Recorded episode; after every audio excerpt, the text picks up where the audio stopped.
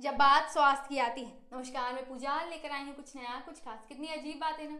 ज़िंदगी में अक्सर चीज़ों की कीमत दोस्तों में तब समझ आती है जो हमसे दूर जा चुका था। जब उसके आने का कोई वजह नहीं होता, कोई कारण नहीं होता, हमें मालूम होता है वो कभी नहीं आएगा। ठीक उसी प्रकार हमारा स्वास्थ्य होता है। जब खराब हो जाता है, तब उसकी कीमत समझ आती है। जब एक तरफ़ आगे बढ़ना होता है, दूसरी तरफ़ हम कम हो रहे होते, तब समझ आता है कि स्वास्थ्य पर भी एक पल ध्यान दे दिया होता। तो आज ये पल ना आता और ये समझ जाते हैं कि ज़िंदगी में आगे बढ़ना है तो स्वास्थ्य को भी बेहतर रखना हो क्योंकि स्वास्थ्य ही वो चीज़ है जो आगे ले जाता है। हर लड़ाई को लड़कर आगे बढ़ना है तो उसके लिए स्वास्थ्य भी बेहतर करना ज़रूरी है। हमें ये समझ आता है। ये स्वास्थ्य तो है जो ज़िंदगी के हर लम्हे में हमारा साथ दे जाता है। जब बात हार्ट की आ जाती है तो और समझना ज़रूरी हो जाता है कि इसकी रक्षा करना बहुत ज़्यादा ज़रूरी हो जाता है क्योंकि इसके खराब होने पर बहुत कुछ बिगड़ जाता है और ठीक भी हो जाए तो उसके घाव ताउम्र रह जाते हैं। हमें तो लगता है ना कितना आसान है लेकिन पूछो उनसे जिनकी ज़िंदगी में ताउम्र उसके घाव रह जाते हैं। इसलिए ज़िंदगी में हर चीज़ करना पर अपने स्वास्थ्य पर भी ध्यान देना, क्योंकि एक समय के बाद इसकी कीमत तब समझ आती है जब वो टूट रहा होता है।